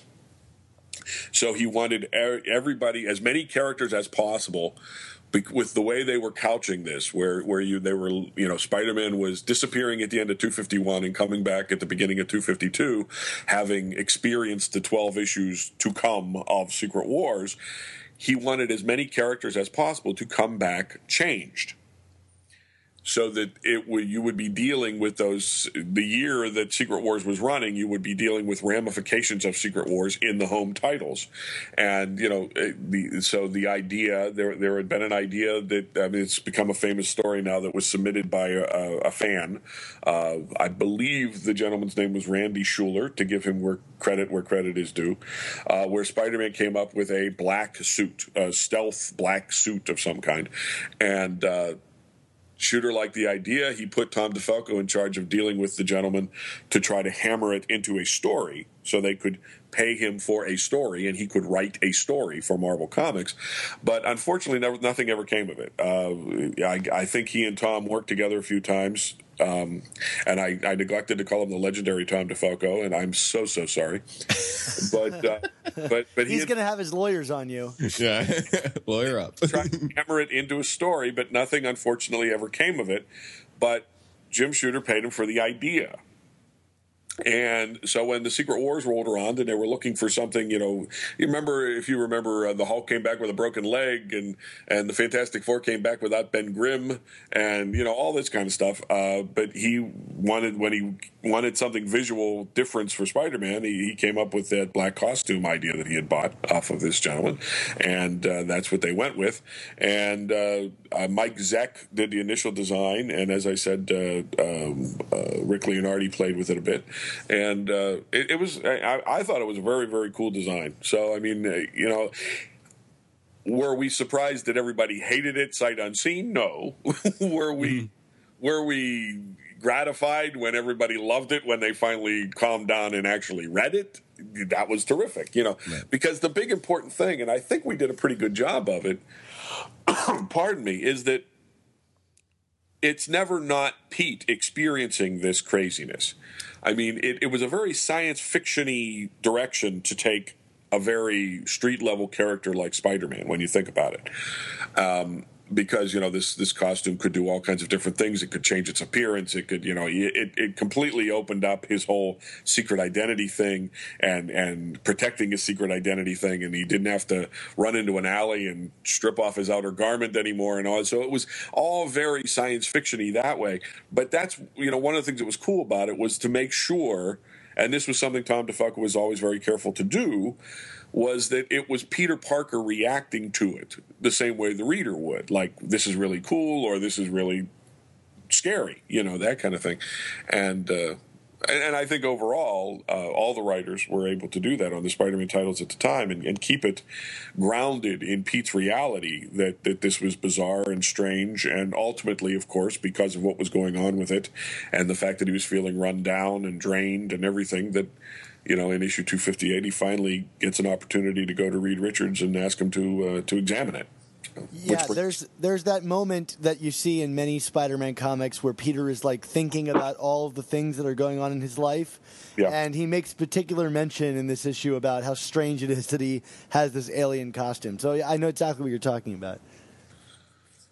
Um, do we want to touch on some some other things beyond just the the general symbiote design from this issue, Dan? Yeah, sure. I mean, this is uh, one of the. Uh, I guess this is the end of the reveal that Mary Jane knows that Peter is Spider-Man. Um, Yep. What was it like working on this big of a moment? Uh, were there any stories that you can remember about this decision? Uh, I, re- I remember getting yeah, I remember getting the phone call from the legendary Tom DeFalco um, because it was again, you know, I mean, it was early enough in our run. I I got to be honest, I I pulled out. Uh, I couldn't find my original copy of the issue, but I pulled out one of the early trade paperbacks of the saga of the alien costume that was published in like '88 or something like that, and uh, uh, that's where I read the stories. And you know, just to uh, be slightly self-aggrandizing for a moment, uh, or or legendary Tom DeFalco aggrandizing for a moment. when you consider that you're paying, what are- what are the people paying for a comic book now? Three ninety nine, four ninety nine, something like that. in that ballpark. Yeah, And they and they uh, usually have some complaint, minor or otherwise, about uh, how much story they're getting for their money. This book would have been what sixty cents at the time, seventy five maybe. I think it was in the Anybody have- six, 60 cent range at that point. 60 cents 60 cents and it has the humor of uh, wh- which i'm sure we'll touch on at some point the bagman spider-man it has mary jane revealing that she, the, the, the, the tail end of her revealing that she knows that uh, Pete has always been Spider-Man. Uh, the black cat shows up in it. The black costume we find out is a symbiote. All for sixty cents in a monthly comic. Um, you definitely got your money's worth, uh, especially with with uh, the legendary Tom DeFalco back in the day. Uh, because yeah, when I looked at this, I was uh, you know it was only like three or four issues into our run. We had already introduced Black Fox and the Puma. And you know I, the ideas were just coming fast and furious. I mean, Tom is, is is very directed when he comes on a title. He did the same thing on Thor, if you remember. That you know you, you're just barraged with new ideas and and then he plays them all through, and he and he, he's not the kind of guy that gets a that gets a good idea and says, "Well, that'll last me three years," you know that kind of thing. He gets it out there and he lets the fans enjoy it as quickly as possible. I mean, his run on Fantastic Four with Paul Ryan was very much the same way. So uh, I can't say enough good things about working with Tom DeFalco because you're constantly reacting to new ideas, and early on, I mean, was, we were pretty new on Spider-Man, but yeah, I got a phone call one night from him that said, you know how do you feel about the fact that Mary Jane knows that Pete is Spider Man? And I said, Really? And I said, When did she find out? And he goes, Let's not worry about that. said, Let's, you know, I mean, basically he was saying, let, we'll, we'll let the readers contribute and see if they can figure out. Or, you know, ultimately, of course, Gerry Conway decided in that graphic novel that it was the, the night he went out to catch Ben's killer. Yeah. But uh, you know, Tom wasn't concerned about when she knew, just the fact that she does know. And I was a, a pretty big Spider-Man fan at the time, so I, I could run my file and you know pretty quickly in my brain and go, okay, I'm not coming up with anything that directly violates that, especially if she has her reasons not to you know, not to uh, reveal it to Pete and everything. So uh, I said, "Wow, that that's pretty big." I said, "You know, we cleared on this and everything?" And uh, you know, he, he after talking to me about it, he talked to the editor about it, and and we decided to pull the trigger on it. And uh, you know, I, I it was one of those things that I being a Mary Jane fan, I you know, I, at that point we had no real plans if you look at the end of the issue after that, after Mary Jane tells him his whole, her whole history, we had no plans to to marry them or that this would necessarily bring them closer in any way other than uh, a very very solid, strong platonic friendship. Yeah. And I think that's what a lot of people ended up liking about it is that they even the people that that are still bemoaning or mourning, let me say mourning, bemoaning sounds like I'm criticizing them. The the people that are still mourning the, the Peter Mary Jane marriage, they see this as an important turning point because this deepened their relationship. Which is definitely what Tom and I wanted to do. We wanted to to to, to put a different um, layer to Mary Jane, a deeper layer to Mary Jane, and explain why she is the way she is. And you know, and Tom and I had long conversations about that, about uh, you know, how do you take a character that to this point has been shown as being a a, a relatively uh, uh, vain and and shallow party girl, and you know, how do we make her somebody? You know, I mean, obviously she's attractive. Everybody liked her as a character we wanted to get her to a point where you could admire her as a character. And it, and it wasn't all that hard to do when you consider that the theme, one of the themes of the Spider Man book are the masks that people wear.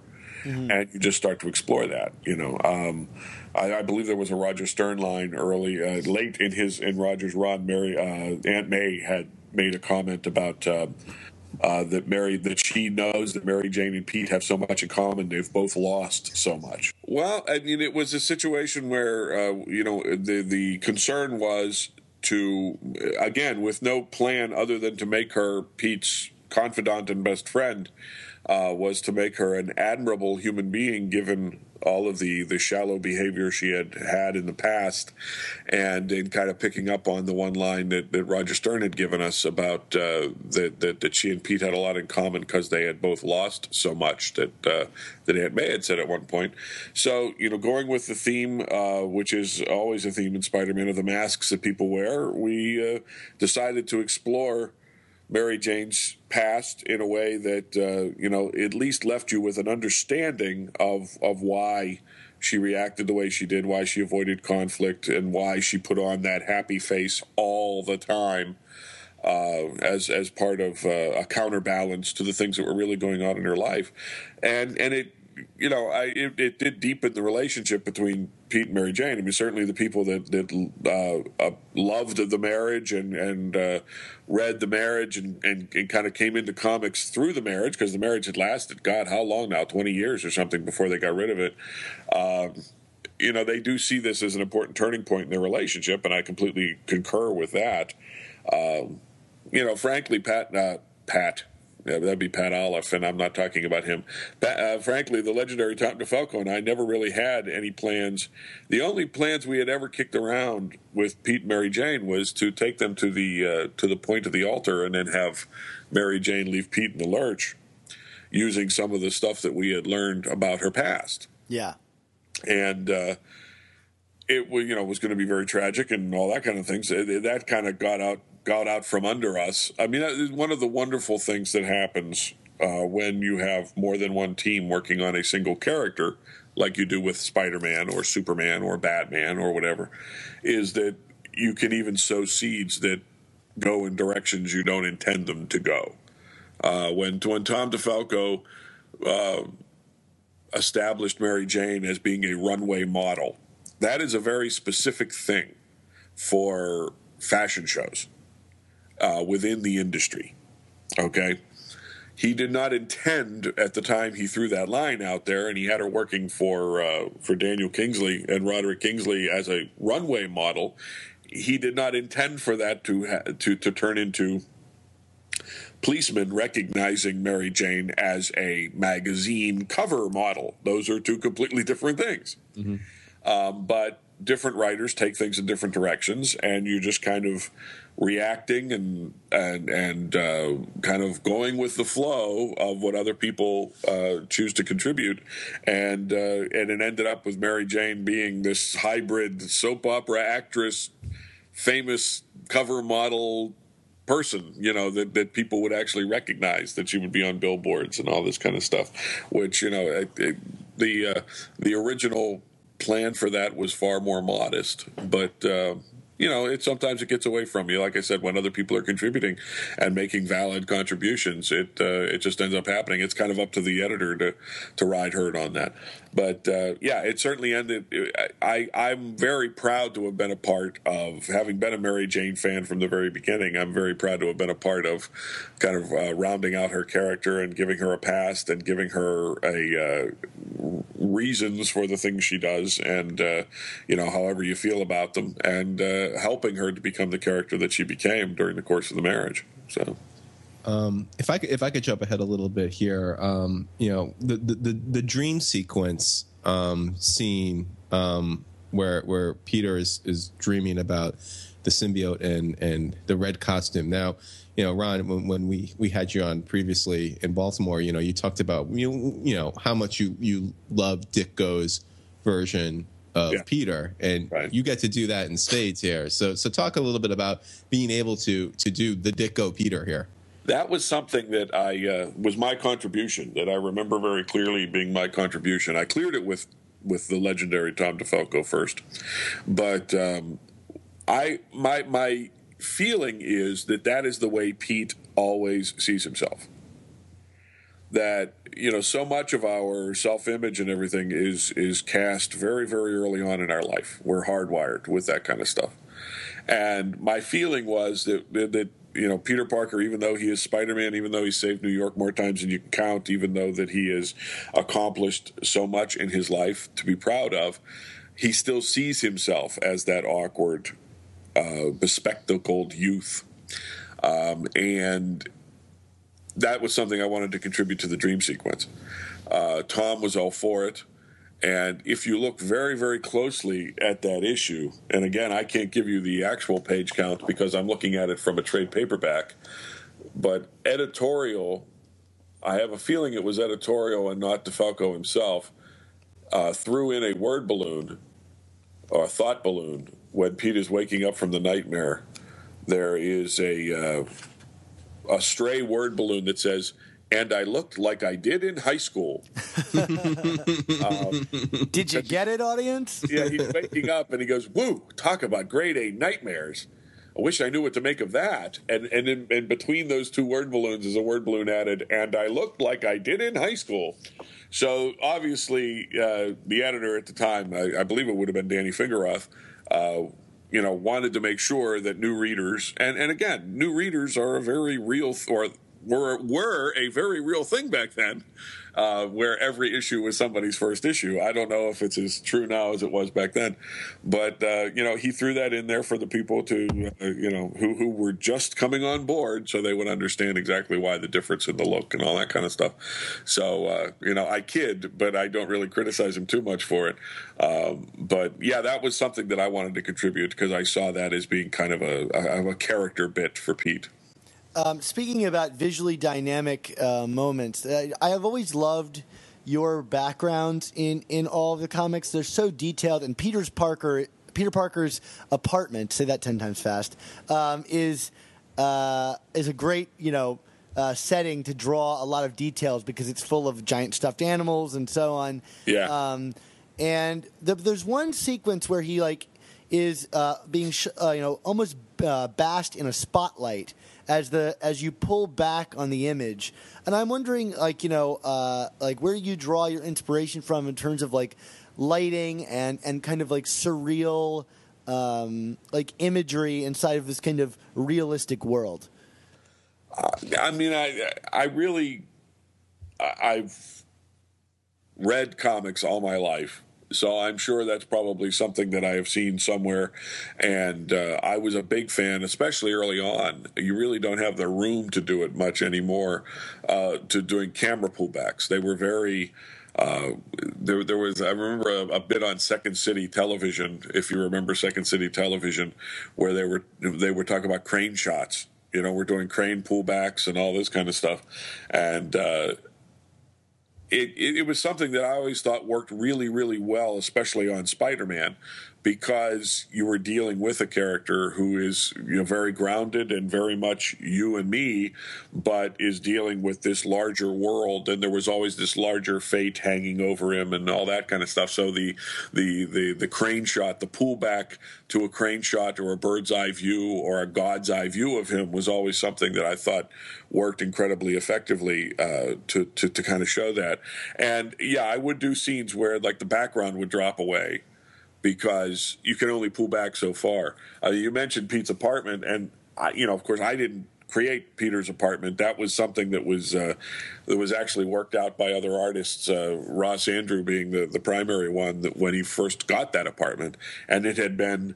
Uh, done a couple of times in annuals where people had shown a layout of the apartment and everything, and I had that on my desk when I was working on Spider-Man. That was something that made Pete very real to me and very organic, and so I was always one of the guys that um, I can't speak for the other guys, but I was always one of the ones that whenever Pete was in his apartment, I had a great time making sure that what was supposed to be there was there in the background and he was interacting with the props and all that kind of stuff. I, I just thought it was a cool looking apartment. I, you know, that's the kind of apartment I have a very patchwork furniture type of thing going here. Nothing as eclectic as Pete's, but, uh, I, I- you know, the, never avoid drawing the, the, the cigar store Indian and all that kind of stuff. I mean, that, that that stuff was just so wonderful. The the the uh, the mounted swordfish and the, the the the big teddy bear. I think he lost the teddy bear fairly early, early on. I don't think I drew the teddy bear all that much, but but yeah, all that stuff and and where his bathroom was from the living room and because that's the skylight that he would go in and out of and you know I mean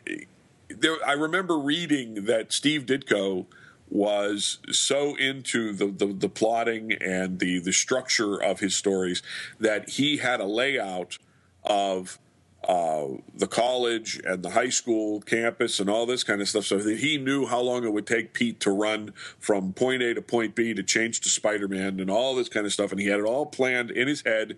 It was something that he could look at and and keep himself consistent on.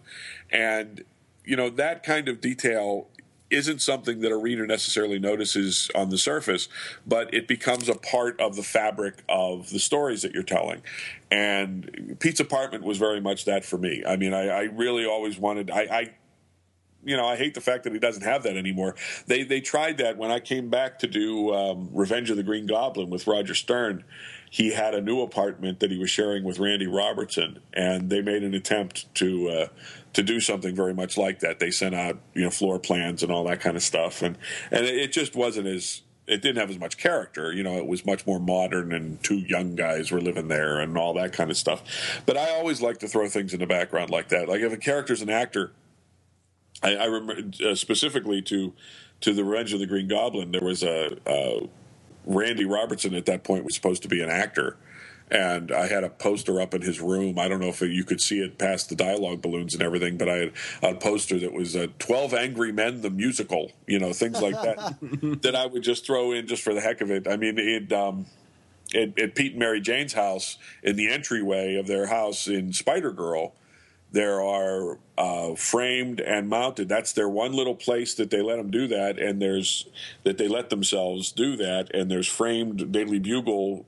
uh, front pages that had Pete's photos on it, and there are some magazines framed that Mary Jane was on the covers of. Oh, cool. And if you if you wa- if you look, I mean, occasionally I had the chance to like Greek something in and and show that it was a headline and all that kind of stuff because you know that that's usually that little entry entryway. There's some bare wall there, and they decided that that was their one little place to kind of you know relive their glory days a little bit and all that kind of stuff and on the and on the wall going up the stairwell there were there were family pictures. It was always you know there, there were pictures from ski trips and all that kind of stuff to kind of give the, the you know suggested past and everything. Those are all things that i've seen in different people's apartments and homes and, and things that you put in your file to, to use to, to try to give your characters some texture and everything which again oftentimes the readers never even catch it but i think it it helps to sit in the background and to give it some texture and give it some reality of its own you know.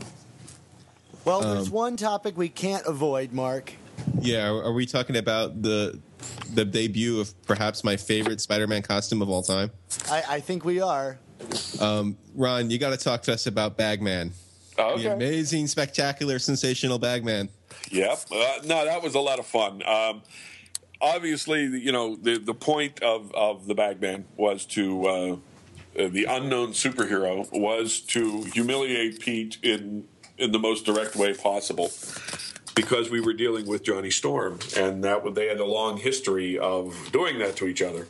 So, again, it being so early in my working relationship with, with the legendary Tom DeFalco, I'm going to give him full credit for the concept of humiliating Peter. Uh, I think my contribution to it was uh, since John Byrne had just recently given them the black and white outfits, that I made it uh, one of the old outfits. And I, I'm, I'm going to go ahead and say that the bag was Tom DeFalco's idea for two reasons. One was he wasn't as familiar with uh, the pop culture references I was of the unknown comic on the old Gong show. You guys are too young to remember that, aren't you? I know the Gong Show. Okay. The unknown comic would come on and just tell a bunch of cheesy jokes, and he had a paper bag over his head and everything. And there's a reference in the story to the unknown superhero. Uh, so that's something that was going on in pop culture at the time. The other thing that was going on at the time uh, that, that really is what influenced uh, the legendary Tom DeFalco was that fans, embarrassed fans of sports teams that weren't doing all that well, would wear paper bags on their heads uh, at sporting events. Right. And that, and, he, and he and he says that's where his influence came from for, for wearing the paper bag on the head. That the uh, that that if he was aware of the unknown comic, it was probably more through me, and his was more the sports uh, the sports reference. But uh, yeah, I mean, we actually we actually revisited it in a, Spider Girl issue where Johnny threw together something for Pete, and and Pete ended up wearing an old Fantastic Four costume with the stirrup feet, and but he wore one of Ben's old helmets, so it didn't look quite as ridiculous as the paper bag. But you know, when you're trying to protect your identity, no sacrifice is too great. And the the kick me sign was a wonderful touch. And and the other thing that it was at the time if you read the story, is uh, there was that crossover going on. A memo had been sent to all the guys on the on the Marvel books that um, that month in Thor they were opening the cask of Ancient Winters, and that it was even though it was the middle of the summer, it, there was going to be a snowstorm in New York City, in Marvel, New York City. So everybody was informed that that month there would be a snowstorm and different people handled it different ways. They either made it a part of what was going on in the action of their story or they didn't. Tom being Tom and it being Spider Man, which I thought was just wonderfully done, is it became part of the punchline to Pete's bad day. you know, Yeah. that uh, you know, he finds out that his his new suit is is a living thing trying to bond with him. Mary Jane drops the bomb that she knows he's Spider Man. The Black Cat's mad at him, and boink, it's snowing in the middle of July. You know, I I don't, and I believe Pete's response was something like, "I don't even want to know. I'm just going to go home." You know, and, and he and he trudges home in the snow. So uh, I thought that was something that Tom just handled incredibly well given you know the larger Marvel universe and what was going on in the larger Marvel universe, but also that it was uh, you know it's Spider Man, so uh, he's the lovable loser, you know, and uh, I thought it was a wonderful use of that uh, of that larger Marvel universe. Cool. No, it was great. And and, and Ron, I got to say, you know, you mentioned the, the kick me sign being a nice touch. I think my favorite element of the kick me sign is the fact that it it takes a whole couple of pages before what it actually is on his back is revealed. Oh, yeah. think it's just it's so clever. I mean, eh, was that was that you or or or Mr. Legendary Tom DeFalco? I think it was a combination thereof. But yeah, the, the kick me sign was supposed to be incredibly secondary to the uh, the whole event of you know him going into action and nobody recognizing him as Spider-Man. You know that kind of thing. At one point, there's a shot of him climbing up a building, but Tom even has the dialogue covering the fact that he just leaped 25 feet, not that they saw him climbing, to further, you know, separate the fact that they weren't seeing him do anything that was specifically Spider-Man related. You know, what really has know, really entertained the, the heck out of me in the meantime with that whole thing is that I, are you guys aware, perhaps you are, that there's like a video game where one of the skins you could put on Spider Man is Bagman? Yes, I have it. Okay. I mean, that, I just find that hilarious. Uh, over on the Spider Man message board right now at Alvaro's message boards, uh, where I check in every once in a while with, because they have a Spider Girl message board that's still active to some degree. Um, they Somebody put up a shot of Pete as the Bagman saying the real superior Spider-Man over it. It's kind of- so it's it's really wonderful. I think people still do react to that as something that you know uh, calls to mind this that, that particular era of, of Spider-Man and the storytelling that they enjoyed, or when they were reading the book, or or whatever you know, and uh, which is always wonderful. I mean, I think they did they do a version of that on that Fox cartoon as well. Didn't they do that at one point? I'm not sure. That my, Yeah, I mean- I'm a little foggy on that. Yeah, me neither. Uh, but anyway, yeah, it was a lot of fun, and and there should be a larger dollop of comedy in Spider-Man than in other Marvel characters. You know, certainly more in Spider-Man than in than in Thor, let's say. Right. But uh, uh, one of the things I like about the uh, the new reboot, as opposed to the uh, to the Sam Raimi stuff, which I also thought was incredibly well done, is the humor. I mean, they are trying to have Pete be more uh, with the snappy patter as Spider-Man and everything in the reboot, which I think is uh, is working very well because that that is something that's very specific to to Spider-Man's character. But uh, yeah, I mean, it, it- did you get the email I sent you, uh, Dan, with the the picture of somebody actually dressed? At a convention as uh, as Bagman, Yeah, I was just going to ask you about that. Uh, do you have any funny stories about bagmen that have approached you? No, I and I found that on the internet just you know as because I will occasionally do searches for cosplay because I, I just find these the, these people amazing the the professional level of work that they'll put into these costumes. And you know quite often you'll hear the people in the movies going well that really wouldn't work on screen. And then you see somebody build something right out of the books and you're going oh really but I, I was so amused to find that somebody actually dressed as uh, as, the unknown superhero at a convention that uh, I wanted to send that along. It, it was just a lot, you know, it was one of those things that makes you laugh out loud when you see it. I actually met for the first time in uh, Akron, Ohio. I, there was somebody dressed as Peter Porker, the Spectacular Spider Ham and uh, you know, I took a picture on my phone to send it to Tom DeFalco, and I've seen some pictures of him online in the meantime. But uh, you know, it's it was just wonderful that these people put the time in, and uh, it, it's incredibly entertaining. And some of the costumes are just just amazing what they do with this stuff. So Yeah, I've seen two bagmen in per, in in person myself. So like, yeah, yeah. see, In Baltimore, I've seen a couple of them. See, I, I, it's it was a lot of fun, and, and and it's incredibly gratifying. You know, even as a joke when they when they do the different looks of Spider-Man, and they'll they'll do all those. You know, when he was having the identity crisis, and they'll do all those versions and stuff.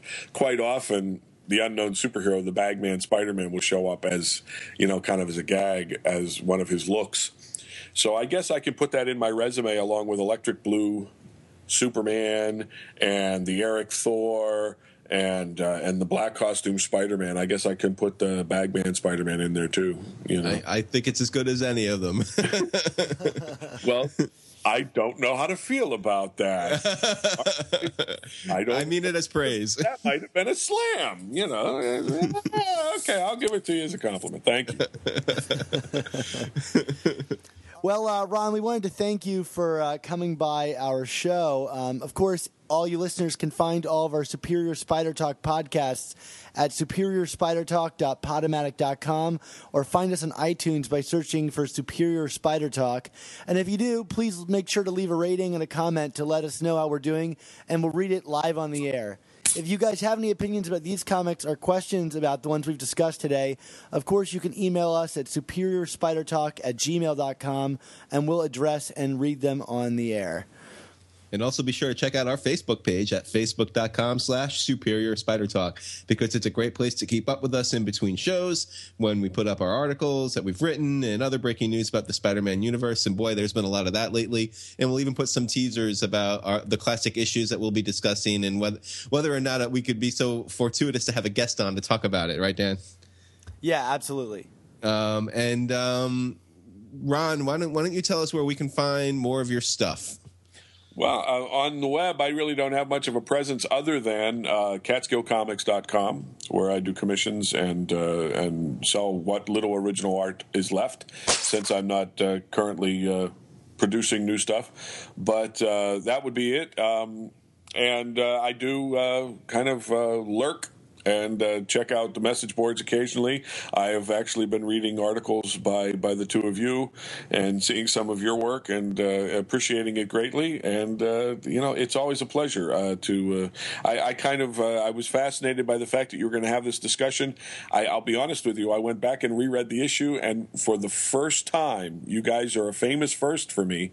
It has been so long since I worked on this job that I called Tom DeFalco and we kind of jogged each other's memory a little bit to come up with some personal remembrances of working on the issue because it's been a while. And uh, usually I'm the fanboy and I have some, you know, some remembrance of all this kind of stuff. And uh, when I told Tom, I said, Tom, it's finally happened. I read this issue and it, nothing really registers, nothing, it didn't ring any bells. And he went, Welcome to my world. That's what I, that's what happens to me all the time. So, Well, uh, it- but but we did come up with a few things, and I hope they were slightly insightful. And uh, you know, it's been a lot of fun, guys. I appreciate it. Thank you. well, it sounds like it was a legendary conversation, right? Always. Well, thanks again for coming on. We really appreciate it. And hopefully we can have you back sometime soon. Anytime, sir. Anytime. All right, Dan. So uh, now that we know where we can find Ron, where can we find you on the interwebs? Of course, you can find me on uh, Twitter at, at Dan Gvozden, and you can go to dangvozden.com to see all things me. And you can also go to my movie review site, grindmyreels.com, where I have my review of the new Hobbit movie up. So you can check that out if you'd like. What about you, Mark? Well, as always, you can find me at my, my hub, which is www.chasingamazingblog.com, um, where it feels like the, the past month has been a lot of new uh, comic reviews since Marvel has literally pumped out, what, about a dozen Spider-Man comics this month, Then Yeah, yeah, it's killing you, my friend. it's, it's it's been a little crazy, but but it looks like January and February will be a, a little bit lighter in terms of the, the quantity of titles. Um, but beyond that, you can find me on Twitter at uh, Chasing ASM Blog. You can always find me and like my page on Facebook at facebook.com slash Chasing Amazing. And there is always my uh, gim- gimmick or good column at Comics Should Be Good, uh, which is part of Comic Book Resources, um, where you can find me every week or so do, talking about 1990s comics. So, Mark, you know, I was I was walking around town the other day, and I, I saw someone that claimed to have known you, but there was something really off about this person, and and and I'll just get it out of the way here, you know, before this we go through a really long, convoluted story about me meeting someone, and then you informing me that it was Uncle Ben. I think I may have actually met uh, Uncle Ben this time and recognized him. I, I'm getting used to bumping into him, but there was something off about this this Uncle um, Uncle Ben. He wasn't he wasn't as nice as usual. Really? Why? I mean, what did he do? Did he like steal your cab or something? Well, like I no, I mean uh, that would have been that would have been a lot less like less bad than what he did. But I, I was walking through this like alleyway because you know I was trying to cut through you know a part of the city, and I saw this time portal open up, and I you know because I'm pretty used to that happening. Right. It happens. you know, like you do. And um, there was this like guy that kind of looked like Spider-Man. He had like six arms that looked like tentacles, kind of Doc Ockish. You know, us, me being so familiar with with this universe. Um, and and I overheard him saying that he was Spider-Man from the year 2211. Okay. Well, well, well. So what? What happened between him and the guy you think was my uncle Ben? Well, I mean, I, I'm saying I think it was Uncle Ben because this next action caught me like you know pretty off guard. When the Spider-Man turned his back to go through the portal, Uncle Ben killed him.